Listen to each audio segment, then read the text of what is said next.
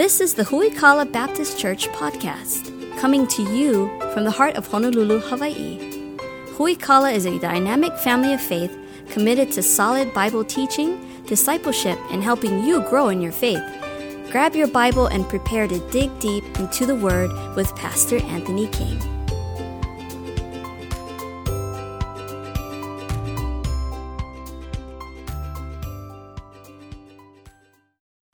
James, James chapter 5 is where we're at tonight. One verse, and one verse only. What does it have to do with the length of the message? Somebody help me. Absolutely nothing. So, uh, again, uh, just because it's one verse tonight doesn't mean have anything to do with the length of the message, uh, but uh, we will uh, cruise through this tonight. Again, as we go down through the, the book of James, we're wrapping this up. We've entitled it Practical Christianity, this series, because the book of James was written to really baby early Christians. So, just to rewind and give you a little bit of church history, uh, Peter preaches on the day of Pentecost after Christ ascends into heaven. Peter preaches on the day of Pentecost. 3,000 people saved, baptized, added to the church in one day. The church gets added to by the thousands. Then persecution comes to the church at Jerusalem, which is this church of 10, 20, 30, possibly 30,000 people. And all these Christians that were there in Jerusalem split. And they find different places where they can set up shop. And they're just kind of doing what they learned in Jerusalem. They didn't really know a lot, but what they, what they learned, they're continuing to do. And so, James chapter 1, James writes to the Christians of the 12 tribes, Jews, that are now scattered. And he says to them, Hey guys, here's how Christians act. I, I know this is new to you. You haven't been instructed this way before, but here's how Christians behave themselves. And so James is very light on doctrinal truth. Uh, James is very light on anything that we would say would be groundbreaking theology. But James is ridiculously rich with here's how Christians live. And so that's what we'll be taking a look at tonight. Uh, I've entitled tonight's message, Being a Person of Integrity. If you have the Huikala app, you can pull up uh, tonight's message on the, the notes uh, portion of the app uh, if you want. Uh, if not, grab a sheet of paper and jot some thoughts down as we go through this passage of Scripture. James chapter 5, verse number 12. But above all things, my brethren, swear not, neither by heaven, neither by the earth, neither by any other oath but let your yea be yea, and your nay, nay, lest you fall into condemnation. Now, James tells us all the way through the book of James. Keep your Bible open because we're going to take a look at some passages of scripture of things that James has already told us. But James tells us this about the way a Christian live. A Christian's speech should be different. The, the day that you accepted Christ as Savior, crazy things begin to happen in your life and you begin to be born again into a new creature in Christ. The Bible tells us old things are passed away, all things are become new. And one of the things that you get a new of when you're born again is you get a new heart.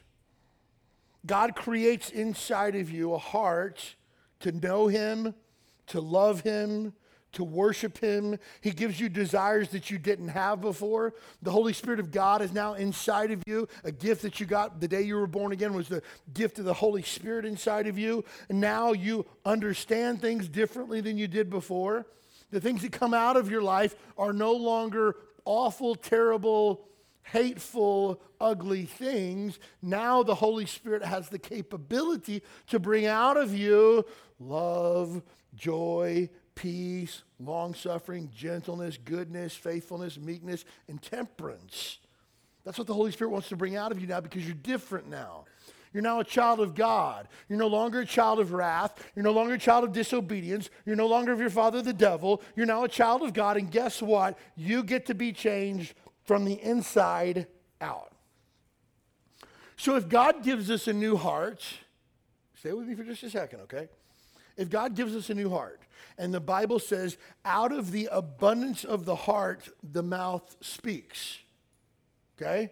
Then we can draw the conclusion that now that I have a new heart, my speech now is going to be different.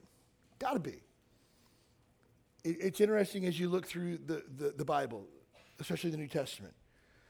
Evidence of someone's salvation, 100% of the time, is not that they prayed a prayer, is not that they went to church, It's not that they walked forward and knelt at an altar, not that they cried, not that they had a religious experience. 100% in the New Testament, always, every single time, evidence of salvation is shown in a changed life. All the time. Now, again, I don't know for sure if you're saved. I don't know for sure if you've been born again. If you tell me that you have and you explain to me the gospel, then I'm going to take you at your word and assume that you've been saved or born again. But let me just tell you this there should be change in your life. You can't be saved and then stay the same. Now, will we struggle with sin till the day that we die? But again, struggling indicates a struggle, that there's actually a fight going on. When you have laid down in your sin and you're making sin angels in your sin and enjoying it, I just made that up. That was really catchy, wasn't it? Super catchy. And you're just enjoying your sin, I don't know that there's a lot of struggle taking place there. So again, when someone prays a prayer, yet nothing in their life changes, yet they continue with a love not for the things of God, but a love for their sin, I got to scratch my head and say, I don't know whether or not this person is saved because they don't show evidence of it. Now, again, I'm not the judge whether or not somebody's saved or not. I couldn't tell. The only person who knows is that person and God. But Jesus says this You'll know a tree by its fruit. And here's what Jesus also said Does a good tree bring forth bad fruit? And does a bad tree bring forth good fruit? So again, we want to be aware. this is where this is where the rubber meets the road, okay? We hear verses like that, and it's like, yeah, that's right. I'm gonna start checking on everybody's fruit. I'm gonna start looking. I'm gonna become a, like a professional fruit inspector, right? No, no, no, no, no, no. You're supposed to examine your own fruit. I'm supposed to be looking at my life and say, hey, if I'm legitimately a born again child of God, is there good fruit coming out of my life? And if not, the question is, why? What's wrong? Because a good tree that's planted in Christ doesn't bring forth bad fruit. So something's not right somewhere. So if I have a new heart, my speech is going to be different. So James tells us, again, challenges us here, four different areas about our, our speech. First of all, restrain your tongue. Take a look at James chapter 1, verse number 26. If any man among you seem to be religious and bridleth not his own tongue, but deceiveth his own heart, this man's religion is vain. Hey, Christian, if you don't watch your mouth and bridle your tongue, and hold back some stuff, the Bible says that your religion is worthless. Sometimes you'll hear people say things like, well, I just kind of say whatever's on my mind. Like I, that, that filter between your mind and your, and your, your tongue, mine's broken. I ain't got none. I ain't got no filter. I just say whatever's on my mind. Friend, I, I want to stop somebody every time they say that because it's almost like a badge of honor for them, right? Like what you see is what you get. I just tell it like it is. Please don't say that because you're just confessing the fact that you are a fool. You say, well, that's really harsh to say, Pastor. I didn't say it, the Bible did. A fool uttereth all his mind. So, again, if you feel the need to say everything that comes in your brain, the Bible says you're a fool. And James tells you just like we put a bit in a horse's mouth to pull him back, you need to stick a bit in your own mouth and dial it back a notch. And so you don't, here's the thing you don't have to say everything that comes through your brain. You, you just don't. And so restrain your tongue. James also challenges us to speak like those who have been set free. James chapter 2, verse number 12. So speak ye and, and so do as they that shall be judged by the law of liberty. Hey, you've been set free from a lifestyle of sin. Romans tells us, again, the, the, the, readers of James' letter here didn't have the luxury of going to Romans chapter 6 and seeing that they had been set free from sin and sin hath no more dominion over them. They just know what James says, that James says, hey, if you've been set free, talk like it. Christians shouldn't use foul language. Christians shouldn't tell dirty jokes or even laugh at dirty jokes. Christians shouldn't be entertained by that which God calls reprehensible. Why? Because you've been set free from that. You don't act like that anymore. Now, I grew up in public school, rode the, the school bus to, to, to school my whole life. And trust me, by second grade, I knew all the cuss words and how to use them. I grew up in a public school. I grew up in a very carnal youth group in the church that I was in, where everybody used foul language, including uh, leaders in our church. And so it wasn't, didn't think twice about using foul language. Joined the military, joined the Navy right out of high school. Let me just tell you, they earned that, that phrase, cuss like a sailor. Like we earned that, right? Like, I didn't even know you could use these words in conjunction with other words to mean stuff like that. Like, I'm, I'm blown away. I went to boot camp and I learned a whole new vocabulary got reopened to me, right? And then it just became, here's the word for you, natural, right? It's natural. And so sometimes we as Christians use that as a crutch. Well, this is just natural. There's a man that, uh, a couple that my wife and I were discipling uh, in California, man, probably at this point, 15 years plus ago. And um, he grew up in, in Los Angeles, had been part of a gang and stuff like that. He was uh, Hispanic and been involved in Hispanic gang activity and stuff like that. And uh, they got saved, they got born again. Uh, and they said, We want to grow as Christians. So we began to sit down and go through them with what it means to be a committed follower of Christ. Uh, just one on one for for a week. And back then we didn't do 14 months, we did like, or 14 weeks, we did like 18 months. It was long. And so we're like two weeks in, and we sit down, and this dude's just talking about his day at work, and he let the F word fly, and I said, ah, ah, ah, I'm going to stop you right there. We don't talk like that. He says, Well, you don't understand, man. Like, you don't understand my background. You don't understand where I come from. This is just who we are. This is just how we talk. And I said, Step one of following Jesus. Where you have come from and who you were does not matter any longer. Who you are in Christ now is everything. Amen. And he was like, Well, I don't know how to change. Good. I'm going to help you change. But that type of talk, it's gone. It leaves your vocabulary starting today. Well, this is going to be really hard. This will be, not be the last time Jesus asks you to do something hard. Guaranteed. But what I wanted to tell him is it doesn't matter what's natural for you, because natural in the Bible is another synonym for the word carnal. It doesn't matter what your sinful man wants to do, it matters what the redeemed man should do. Next, James tells us, James chapter 3, verse number 2 control your mouth because it directs your life. James chapter 3, verse number 2. For a man, for in many things we offend all. If any man offend not in word, the same as a perfect man able to bridle the whole body. We put bits in horses' mouths, they may obey us. We turn about their whole body. Build also ships, which though they be great, are driven by fierce winds, yet they are turned about with a very small helm, whithersoever the governor listeth. Even so, the tongue is a little member and boasteth great things, but beholdeth, behold how great a matter a little fire kindleth. Hey, again, we put bits in horses' mouths, we put rudders on ships, and your tongue, if you don't control it, will set fire to every single thing that you hold dear. And it's interesting that, that James here uses the term fire. You know what gets burned in a fire? Always the things that are closest to the flame. Always. Like, if we, if we set fire to this building, it's not going to have any effect on a building that's 10 miles away. It's going to burn this building to the ground. And it's going to burn everyone close to this building. And our tongue is like a fire. And you know who our tongue when we don't control it hurts the worst? The people closest to us. Things you would never dream of uttering to another brother sister in Christ in this church, you wouldn't think twice about saying in your home. Well, I was just upset. Well, I lost my cool. Well, I, told them 12 times not to do that. Mm-mm-mm. Nope. You need to control your tongue.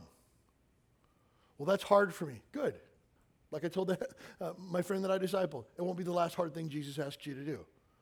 But you have to control your mouth because it directs your life. Our words have the ability to heal or the opportunity to destroy. Next, James tells us in James chapter 4, verse number 11, beware of gossip and slander. James chapter 4, verse number 11, speak not evil one of another, brethren. He that speaketh evil of his brother and judgeth his brother speaketh evil of the law and judgeth the law. But if thou judge the law, thou art not a doer of the law, but a judge. again, we don't talk about other people's business. It's none of our business. We don't insert ourselves where we, we don't need to be inserted. We don't say things about people. The word slander means to say something about somebody that's not even true. If you've ever been on the receiving end of gossip and slander, it's hurtful, it's painful, it's damaging. That's why zero tolerance policy amongst God's people for this. Well, my workplace is toxic. Your workplace doesn't fall under the authority of Christ if they're not Christians. The church does. And those types of things shouldn't, Christians, even in the workplace, should excuse themselves from. Not getting involved in this. None of my business. Now, we get to James chapter 5, verse number 12 here today, and, and James talks about another thing we do with our tongue. Verse number 12. James chapter 5, verse 12, but above all things, my brethren, swear not, neither by heaven nor by earth, neither by any other oath, but let your yea be yea and your nay be nay, lest you fall into condemnation. Now, again, you might have gone to court and witnessed uh, someone swearing in in court. Uh, you might have been sworn in when you went to, to MEPS in the military, like I did. And they ask you if you swear or, what's the word? Affirm. Swear or affirm. Why? Because of this verse here. Many Christians say, I'm not going to take an oath, I'm not going to swear anything because the Bible says that I shouldn't swear. Okay, can you affirm? Can you agree with in this case? But it's interesting that as you read through the Bible, some people think that this is just an absolute blanket statement that you shouldn't ever swear an oath. You should never agree to anything by using the word swearing. Uh, but the Bible tells us that there's actually situations for swearing oaths, believe it or not. If you look through, through Scripture, um, again, if you have the notes on your on your app, if you don't, i am going to give you these references you can check out later. 2 Samuel chapter 21, verse 7. 2 Samuel chapter 3, verse number 35. David swore oaths to Jonathan, to Saul, to Shimei, and before God himself. Jonathan had a son who was lame, couldn't walk. His name was Mephibosheth. And David swore an oath to Jonathan and saying, Hey, as long as I live, I promise you your boy will be taken care of. And when Jonathan died, David took care of Mephibosheth and allowed him to eat from the king's table, even though he wasn't part of the king's family, because David had made a commitment to him, had made an oath, and he swore an oath, and he kept it. The children of Israel swore an oath to God under Joshua's leadership. Joshua chapter 6, verse number 26. Joshua adjured them at that time, saying, Cursed be the man before the Lord that riseth up and buildeth the city Jericho. He shall lay the foundation thereof in his firstborn, and his youngest son shall he put up and the gates of it. So the children of Israel made an oath before God to take the city of Jericho, which God had promised to him. Acts chapter 18, verse number 18, Paul made a vow before God. Paul, after this, tarried there yet a good while, and then took leave of the brethren, and sailed thence unto Syria, and with him Priscilla and Aquila, having shorn his head in Cenchrea, for he had a vow. Paul made a vow before God, and you know what he did? He shaved his head. And you guys want to take a vow like that, I'd totally love to watch. if you already shaved your head, that's no fun. But, um, but here's what Paul says I'm making a commitment before God, and I shave my head. We also see that, uh, again, not in your notes here, but as I think about shaving your head for a vow, you think of the Nazarite vow that Samson's parents had taken for him. That there wouldn't be a razor that come upon his head, that he was, was separated, committed unto God. He wouldn't touch an unclean thing, he wouldn't t- touch alcohol. He would keep himself for God and God alone. And we see that Samson broke those vows again and again and again and again. But his parents had made a vow before God. They, his parents had sworn an oath before God, if you will. And so again, we see uh, maybe it m- might appear on the surface here a little bit of a disconnect. Uh, of hey, James is saying don't swear, but you got all these other people in the Bible that are swearing as well, unless we think that swearing is a sin. Numbers chapter 14, verse number 21, God swore oaths. God says, But truly as I live, all the earth shall be filled up with the glory of the Lord. Romans chapter 14, verse number 11. For as is written, as I live, saith the Lord, every knee shall bow to me and every tongue shall confess to God. So uh, again, as it is written, or I make a commitment to, is God's version of, of swearing an oath. So again, when we look at this, is it wrong then for Christians to swear oaths? Because it seems to be a little bit of disconnect between what James is saying, hey, don't swear, but then you find all these other people in the Bible who actually swore, God Himself. So if God is doing it, obviously can't be a sin. So what, are, what is our takeaway from this? Well, first of all, understand all holy and consecrated swearing, oath taking, or vow making should be done in the name of the Lord. the Bible tells us that we shouldn't swear by anything that we have because we don't have anything. You can't swear by the hair of your head because you don't have the power to, to make it one color or another. And so, if we make a commitment before God, we make that commitment in the name of the Lord. Now, why is that significant? Well, it's significant because one of the Ten Commandments is to not take the Lord's name in vain. So, if I say, for example, I can't wait until church is over. I swear to and use God's name, I'm going to order a Domino's pizza. I now have sworn something that didn't, first of all, didn't need to be sworn. And secondly, I've used God's name in such a way that it is useless. And you say, well, is that taking God's name in vain? That's absolutely taking God's name in vain. Sometimes we think that maybe just using God's name like a curse word, like oh my, and using God's name would only be fit the category of God's name in vain. Or using God's name in conjunction with curse words would be using God's name in vain. That would definitely be the case. Those would definitely be blasphemy. But when we flippantly say, I swear to and use God's name flippantly, James says, oh, no, no, no, no. We don't do stuff like that. So now, if I say, I'm making a commitment to God for the rest of my life that if the church doors are open, I'm going to be there unless I am providentially hindered, and I make that commitment in the name of the Lord. That's, a, that's an outstanding oath to swear before God. I'm going to be faithful to church until the day that I die. But please don't take an oath like that flippantly. Don't just say it to be saying it. You better think through that. Because if you're making a vow before God, God hears that vow and he takes it seriously. When we think of vows that we make before God, sometimes we say, Dearly beloved, thank you for gathering here in the presence of God and these witnesses to witness these, what's the word? Vows between this husband and his wife. And for me, I got, I got some speech that I prepared when I was really in the zone that says something like, There's no greater vow and commitment that we can make known to man than that between a husband and his wife, right? Is it wrong for these people to make an oath, a commitment in the name of God to one another? No, no, no. that's God's design. But it should be done flippantly. Like, hey, I like you, you like me, let's give this thing a shot. And we'll be joined together in a vow between us before God, and we'll give it our best shot. No, no, no, no, no, no, no it's entered to with, into with much holiness, with much consecration, because it's a vow that you make before God. That's why, as long as I'm the pastor here, we don't do the weddings where you, you play some really cool song and people put on their sunglasses and their Chuck Taylors and they dance down the aisle and stuff like that. And then we bring in the, the, the bride and we throw her up and everybody catches her and she does her little dance move and stuff like that. Uh, no, no, no, no, no, no, no. This is a holy vow before God. You get that? Like, like here's the thing. I'm so hardcore that people are like, oh, can we play our favorite Garth Brooks song? No, absolutely not.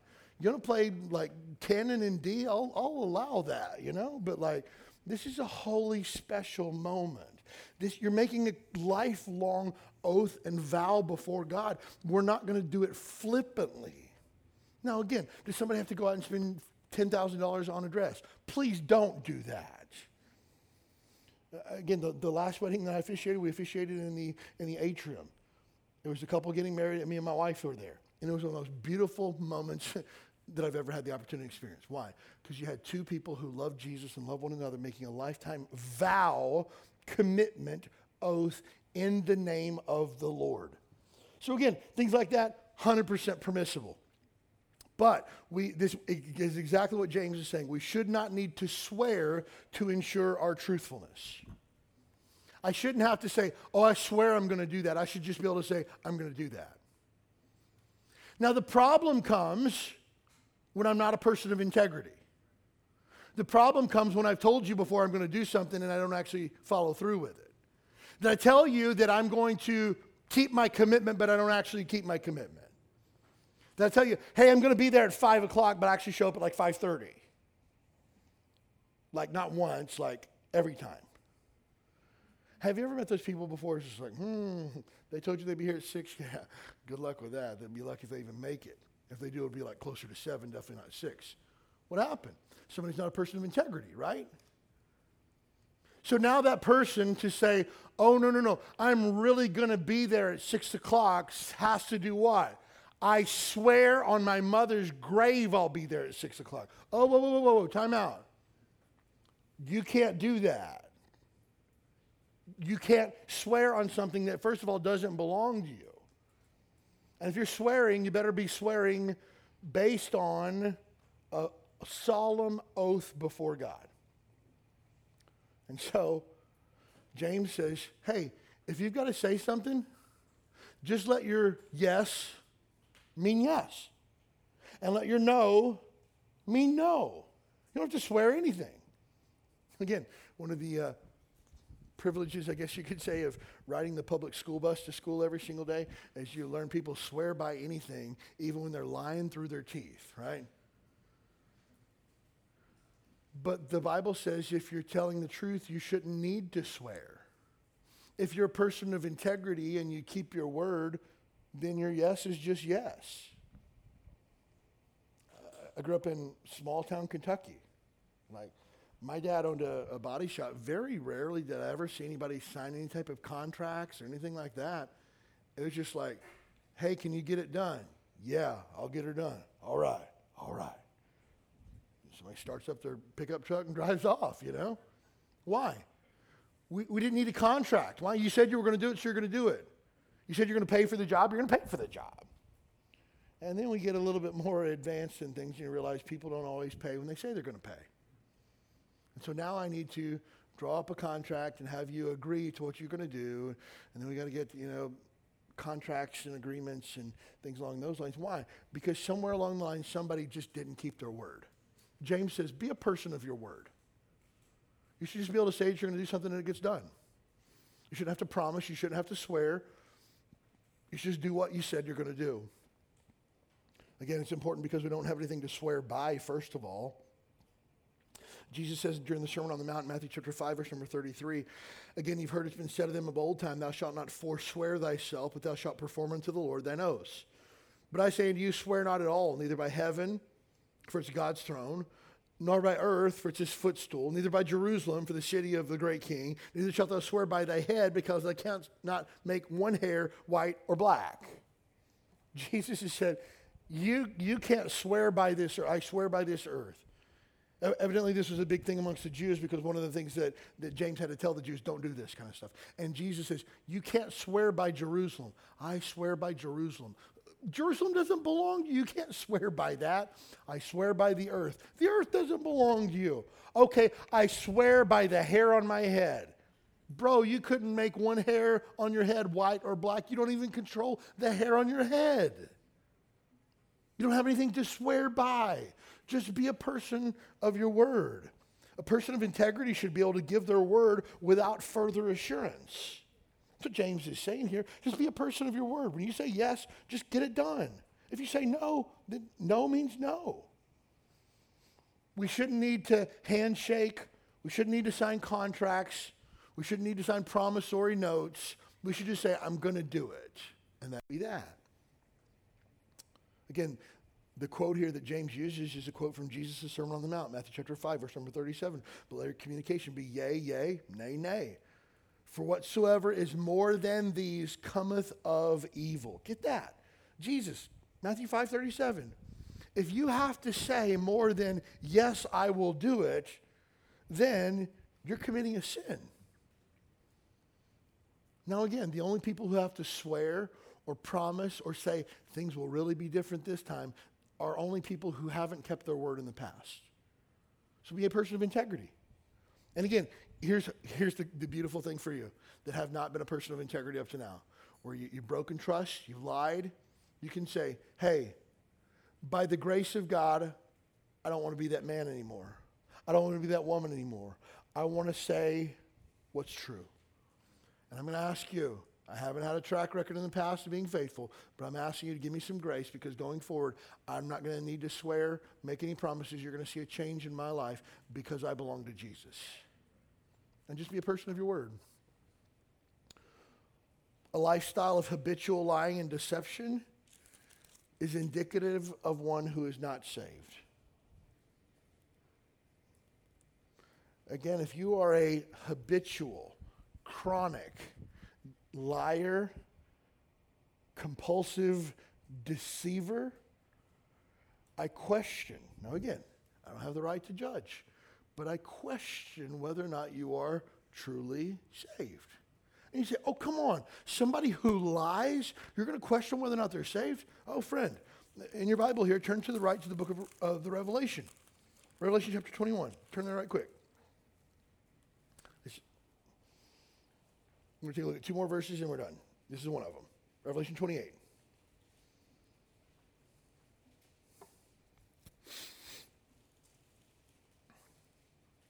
Revelation chapter 21, verse number 8.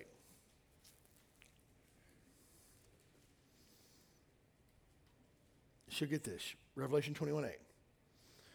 But the fearful and unbelieving, and the abominable, and murderers, and whoremongers, and sorcerers, and idolaters, and all liars shall have their part in the lake which burneth with fire and brimstone, which is the second death.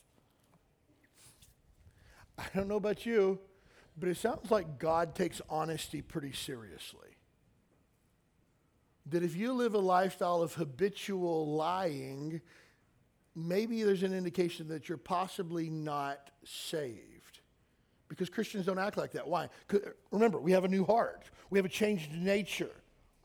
But if your life, in your nature, you're still, Revelation 21 8, you're still, still fearful, you still don't believe, you have no faith. Again, that's obvious that you're not saved. You do things that repulse God, abominable. You kill people. You're a whoremonger. You have sexual sin. Sorcerers, witchcraft idolaters, we talked about that this morning from the book of Romans, chapter 1, and all liars. These are people who their lifestyle points to the fact that obviously they have not been made a new creature in Christ because all of these characteristics are characteristics of a person who is not saved. And because this person is not saved, when they die, they go to the lake of fire and brimstone. This is the second death. So I don't know about you, but when it sounds like God says we live lives of truthfulness and honesty and uprightness, it sounds like he takes it pretty seriously. Again, when you put lying on the same level as whoredom, when you put lying on the same level as witchcraft and sorcery, you're putting lying on the same level as murderers God doesn't wink at sin. So if you're a Christian, if you're a child of God, and you're a habitual liar, compulsive deceiver, friend, you better check the depths of your soul and make sure, first of all, that you're saved. And if you are, you need to repent of your wickedness and sin because your fruit of your life stinks to high heaven so much that God Himself would question your salvation. That's how big of a deal this is to God. So again, having the capability to say, I will do it, and everybody just knows that you're going to do it because you're a person of your word, that's a characteristic of a Christian. One who doesn't have to have a handshake, one who doesn't have to say, I swear on my mother's grave, one who doesn't need to blaspheme God's name by saying, I swear to, and swearing on the name of God the Father. Just a person who is a person of integrity. And then the final thought if we do make vows before God, you better make sure that you can fulfill it. You make a, a commitment to God, you better keep it. Last scripture we'll take a look at the book of Ecclesiastes. Turn back there if you would. Back in the Old Testament, Psalms, Proverbs, Ecclesiastes.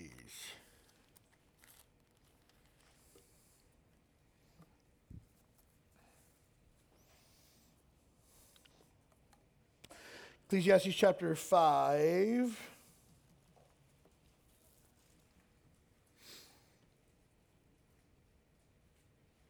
Ecclesiastes chapter 5, verse number 4.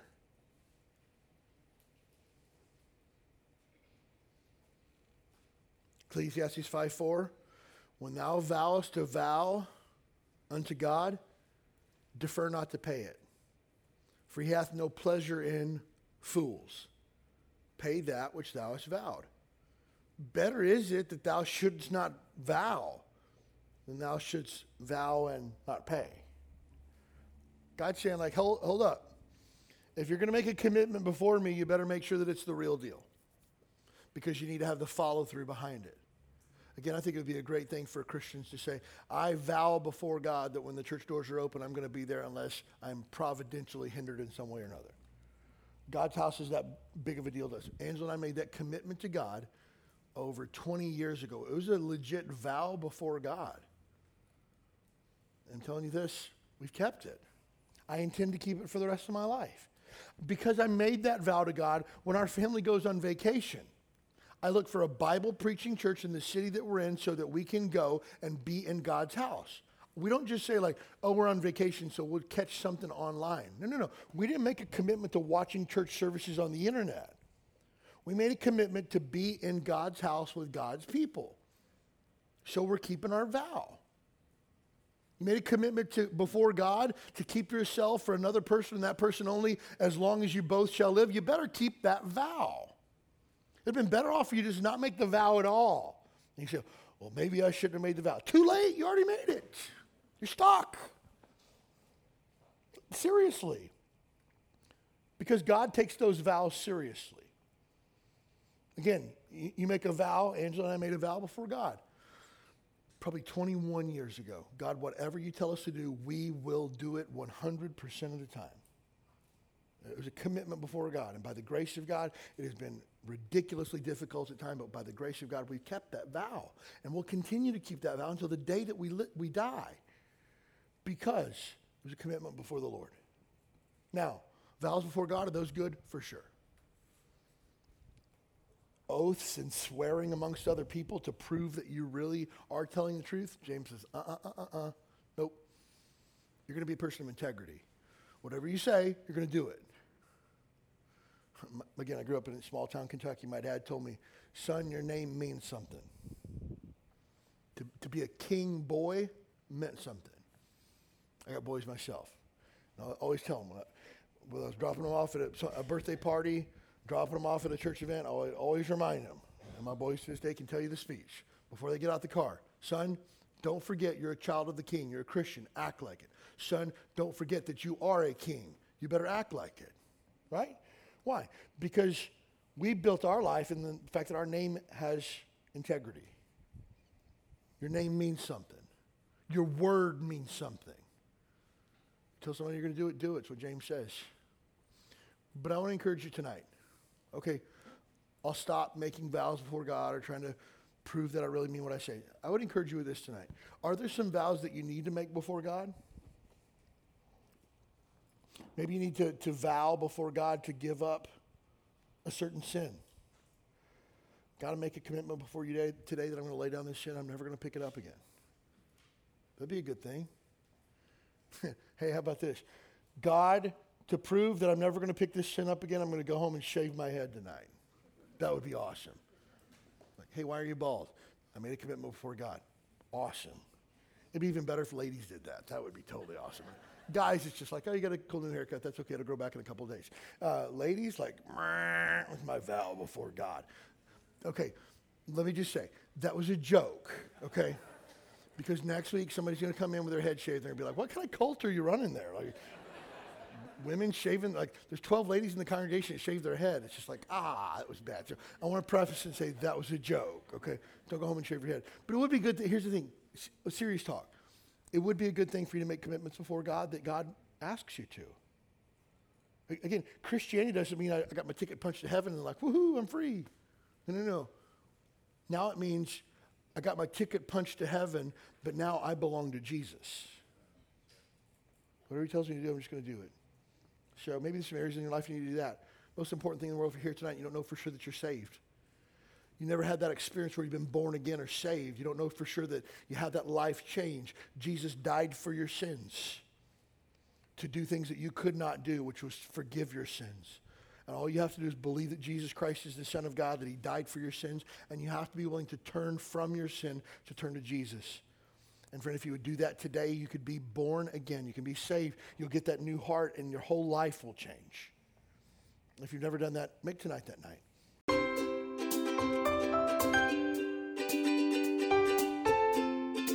Thanks for joining us for the Huikala Baptist Church podcast. We'd love to have you as our guest this Sunday morning at 10 a.m. You'll find exciting classes for your keiki, a welcoming church family, and a message from the Bible that's sure to encourage your heart. Join us this Sunday. You belong here.